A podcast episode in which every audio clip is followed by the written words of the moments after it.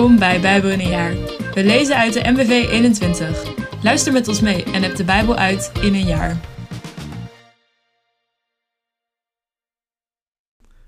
Dag allemaal, mijn naam is Remy. Vandaag op 10 maart lezen wij uit Psalm 31, 19 tot en met 24, Leviticus 21 en 22 en Marcus 15, 1 tot en met 32. Psalm 31, vers 19 tot en met 25. Zwijgen moeten de leugenaars die hoogmoedig en vol verachting rechtvaardige mensen beschuldigen. En hoe groot is het geluk dat u hebt weggelegd voor wie u vrezen. Dat u bereid hebt voor wie schuilen bij u, heel de wereld zal het zien. U verbergt hen in de beschutting van uw gelaat voor de lagen en listen van mensen. En uw tent biedt hun een uh, schuilplaats voor de laster van kwade tongen. Geprezen zij de Heer om zijn trouw. Hij heeft een wonder voor mij verricht. Hij ontzette mij als een belegerde stad. In mijn angst had ik gezegd: Ik ben verbannen uit uw ogen. Maar u hebt mijn spreekbedes gehoord toen ik u om hulp riep. Getrouwen van de Heer, heb hem lief. De Heere behoedt de standvastigen. Voorgoed rekent hij af met de hoogmoedigen. U die uw hoop vestigt op de Heer, wees allen sterk en houd moed. Leviticus 21. Voorschriften en bepalingen voor de priesters. De Heere zei tegen Mozes: Zeg tegen de priesters, de zoon van Aaron, een priester mag zich niet verontreinigen door een overleden familielid aan te raken, behalve als het een naaste bloedverwant betreft. Dat wil zeggen zijn moeder of vader, zijn zoon of dochter, zijn broer of zijn ongehuwde zus, die nog niet aan een man toebehoort en dus deel uitmaakt van zijn naaste familie. Maar hij mag zich niet ontwijden door zich te verontreinigen vanwege een sterfgeval in zijn schoonfamilie. Priesters mogen hun hoofd niet kaal scheren en geen stukken uit hun baard knippen. Ook mogen ze geen tekens in hun huid kerven. Ze zijn voor hun God geheiligd en mogen de naam van God niet ontwijden. Zij bidden de Heer de offergaven aan, het voedsel van hun God, daarom mogen ze zich niet ontwijden. Een priester mag niet trouwen met een uh, door hoererij ontwijde vrouw of een vrouw die door haar man verstoten is, want hij is voor God geheiligd. Respecteer zijn heilige status, want hij biedt jullie God voedsel aan. Hij moet als heilig beschouwd worden, want ik, de Heer, ben heilig en ik heilig jullie. Als de dochter van een priester zich door hoererij ontwijdt, ontwijdt ze haar vader en moet ze worden verbrand. De priester, die aan het hoofd van zijn verwanten staat, over wiens hoofd zalfolie werd uitgegoten en die werd aangesteld om de heilige kleding te dragen, mag zijn haar niet los laten hangen en zijn kleren niet scheuren. Hij mag nooit in de nabijheid van een lijk komen. Zelfs omwille van zijn vader of moeder mag hij zich niet verontreinigen. Hij mag het heiligdom niet verlaten, anders zou hij het heiligdom van zijn God ontwijden. Hij is immers met de zalfolie van zijn God gewijd. Ik ben de Heer. De gezalfde priester moet trouwen met een vrouw die nog maagd is. Hij mag niet trouwen met een weduwe of een verstoten of een door hoererij ontwijde vrouw. Hij, hij moet een maagd uit de priesterfamilie trouwen. Anders zou hij zijn nageslacht ontwijden. Ik ben de Heer, ik heilig hem. De Heer zei tegen Mozes: Zeg tegen Aaron: Als een van je nakomelingen een gebrek heeft, mag hij niet aantreden om voedsel aan te bieden aan zijn God. Dat geldt voor alle komende generaties. Niemand met enigerlei gebrek mag als priester aantreden. Niemand die blind is of verlamd. Niemand met een misvormd gelaat of abnormaal ontwikkelde uh, ledematen. Niemand wiens ledematen na een botbreuk vergroeid zijn. Niemand met een uh, gebogelde of dwergachtige gestalte, niemand met staar, niemand met zweren of uitslag, niemand met beschadigde zaadballen. Geen enkele nakomeling van de priester Aaron die een gebrek heeft, mag aantreden om de offergaven aan de Heer aan te bidden. Omdat hij een gebrek heeft, mag hij niet aantreden om voedsel aan zijn God aan te bieden. Hij mag, wel voed, hij mag wel eten van het voedsel van zijn God, zowel van de heilige als van de allerheiligste offergaven. Maar omdat hij een gebrek heeft, mag hij de ruimte waar het voorhangsel hangt niet betreden en niet bij het altaar dienst doen, anders zou hij mijn heilige plaatsen ontwijden. Ik ben de Heer, ik heilig ze. Mozes zei dit alles tegen Aaron en zijn zonen en tegen alle Israëlieten. Leviticus 22. Voorschriften en bepalingen omtrent de heilige gaven. De Heer zei tegen Mozes: Zeg tegen Aaron en zijn zonen dat zij op gepaste wijze moeten omgaan met de heilige gaven die de Israëlieten aan mij afstaan, opdat ze mijn heilige naam niet ontwijden. Ik ben de Heer. Zeg tegen hen Wanneer een van jullie nakomelingen in onreine toestand in de nabijheid komt van de heilige gaven die de Israëlieten aan de Heer hebben afgestaan, zal hij van omgang met mij worden uitgesloten. Dit geldt voor alle komende generaties. Ik ben de Heer. Wanneer een van de nakomelingen van Aaron aan een huid- of geslachtsziekte lijdt, mag hij niet van de heilige offergaven eten tot hij weer rein is. En wie mensen of dingen heeft aangeraakt die door aanraking met een lijk onrein geworden zijn, wie een zaadlozing heeft gehad, wie in aanraking is geweest met een kruipend dier dat onreinheid veroorzaakt, of met een persoon die onreinheid veroorzaakt, van welke aard die onreinheid ook is, zo iemand is tot de avond onrein en mag niet van de heilige gaven eten voor, wie, voor hij zijn lichaam met water heeft gewassen. Pas als de zon ondergaat, is hij weer rein en mag hij eten van de heilige gaven, want daar moet hij van leven. De nakomelingen van Aaron mogen zich niet verontreinigen door dieren te eten die een natuurlijke dood gestorven zijn of zijn doodgebeten. Ik ben de Heer. Ze moeten zich houden aan hun verplichtingen tegenover mij en mogen op dit punt niet zondigen.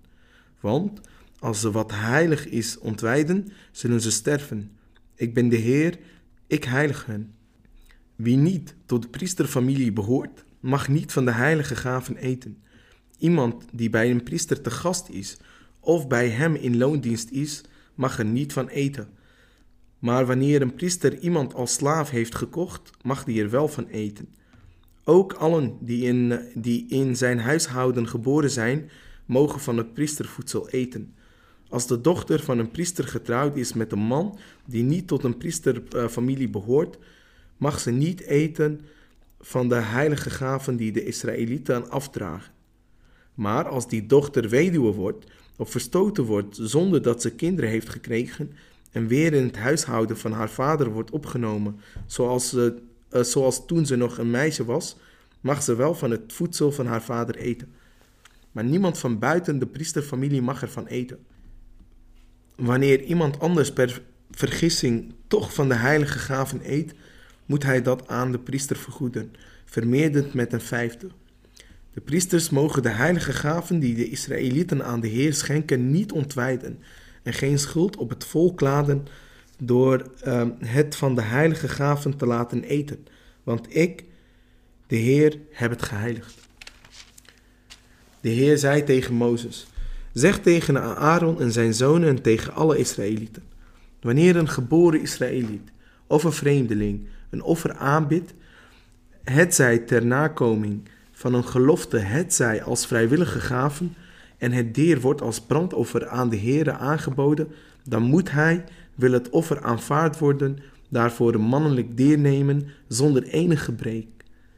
En wel een rund, een schaap of een geit. Dieren met een gebrek mogen niet als offer worden aangeboden. Ze zullen niet worden aanvaard. Wanneer iemand een dier als vredeoffer voor de Heer wil slachten, ter nakoming van een gelofte of als vrijwillige gave, moet het een, een rund, een schaap of een geit zijn zonder enig gebrek. Anders zal het niet worden aanvaard. Dieren die blind zijn, vergroeide poten hebben of anderszins verminkt zijn, of etterende wonden, zweren of huiduitslag hebben, mogen niet aan de Heer worden aangeboden. Zulke dieren mogen niet als offergave op het altaar aan de Heer worden opgedragen. Dieren met een te lange of te korte poten mogen wel worden geofferd als vrijwillige gave, maar als gelofteoffer zullen ze niet worden aanvaard. Een dier waarvan de zaadballen zijn afgekneld, verpletterd, afgeschuurd of afgesneden, mag niet aan de Heer worden aangeboden. Dergelijke praktijken zijn bij jullie verboden. En ook van de vreemdelingen mag je zulke dieren niet aannemen om ze als voedsel aan jullie God aan te bieden. Ze zijn verminkt. Ze hebben een gebrek en zullen daarom niet als een offer aanvaard worden. De Heer zei tegen Mozes: Het jong van een rund, een schaap of een geit moet na zijn geboorte minstens zeven dagen bij zijn moeder blijven. Pas als het acht dagen of ouder is, zal het als offergave voor de Heer worden aanvaard. Een rund, schaap of geit mag niet worden geslacht op dezelfde dag als een eigen jong. Wanneer jullie een dankoffer voor de Heer slachten, moeten jullie, wil het offer worden aanvaard, het vlees op diezelfde dag eten. Het mag niet tot de volgende dag bewaard worden. Ik ben de Heer. Houd je aan mijn voorschriften en leef ze na. Ik ben de Heer. Doen jullie dat niet, dan ontwijden jullie mijn heilige naam en moet ik mijn heiligheid tegenover jullie bewijzen. Ik ben de Heer, ik heilig jullie. Ik ben het die jullie uit Egypte heeft weggeleid om jullie God te zijn. Ik ben de Heer. Marcus 15, vers 1 tot en met 32. Jezus voor Pilatus. Ochtends in alle vroegte kwamen de hoge priesters, de oudsten en de schriftgeleerden en het hele Sanhedrin in vergadering bijeen. Nadat ze Jezus geboeid hadden, leidden ze hem weg en leverden hem over aan Pilatus. Pilatus vroeg hem: Bent u de koning van de Joden? Hij antwoordde: U zegt het. De hoge priesters brachten allerlei beschuldigingen tegen hem in. Pilatus vroeg hem toen: Waarom antwoordt u niet? U hoort toch waar ze u allemaal van beschuldigen? Maar Jezus zei helemaal niets meer, tot verwondering van Pilatus. Pilatus had de gewoonte om, het, om op het Pesachfeest één gevangene die door het volk gekozen werd vrij, vrij te laten. Op dat moment zat er een zekere Barabbas gevangen, samen met de andere opstandelingen die tijdens het oproer hadden gemoord. Een grote groep mensen trok naar Pilatus en begon hem te vragen om ook nu te doen wat zijn gewoonte was. Pilatus vroeg hen: Wilt u dat ik de koning van de Joden vrijlaat? Want hij begreep wel dat de hoge priesters hem uit afgunst hadden uitgeleverd. Maar de hoge priesters hitsten de menigte op om te zeggen dat hij Barabbas moest uh, vrijlaten. Toen zei Pilatus tegen hen: Wat moet ik dan doen met de man die u de koning van de Joden noemt? En ze begonnen weer te schreeuwen: Kruisig hem, riepen ze. Pilatus vroeg: Wat heeft hij dan misdaan? Maar ze schreeuwden nog harder: Kruisig hem. Omdat Pilatus de menigte tevreden wilde stellen, liet hij Barabbas vrij. Jezus leverde hij uit om gekruisigd te worden, nadat hij hem eerst nog had laten geeselen. Kruisiging. De soldaten leidden hem weg. Het paleis, dat is het praetorium, in en riepen de hele cohort bijeen. Ze trokken hem een purperen gewaad aan, vlochten een kroon van doorntakken en zetten hem die op. Daarna brachten ze hem hulde met de woorden: Gegroet, koning van de Joden. Ze sloegen hem met de ritstok op het hoofd en bespuwden hem en bogen onderdanig voor hem. Nadat ze hem zo hadden bespot, trokken ze hem het purperen gewaad uit en deden hem zijn kleren weer aan. Toen brachten ze hem naar buiten om hem te kruisigen. Ze dwongen een voorbijganger die net de stad binnenkwam, Simon van Cyrene, de vader van Alexander en Rufus, om het kruis te dragen.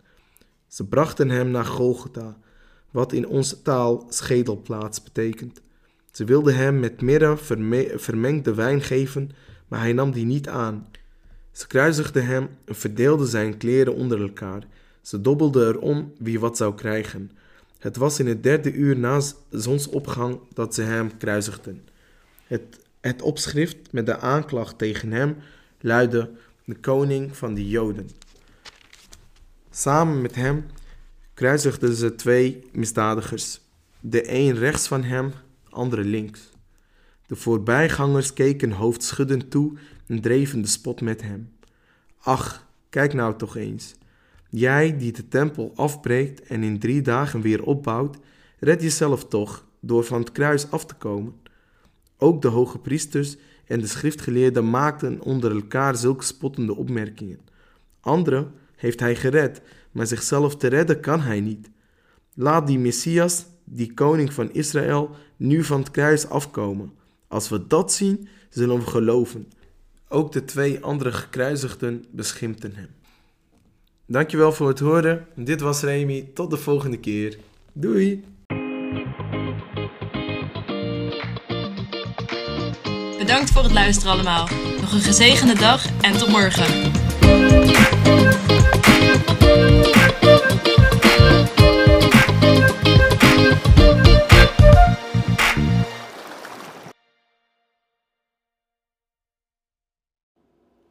Met dank aan het Nederlands-Vlaams Bijbelgenootschap voor het gebruik van de MBV 21.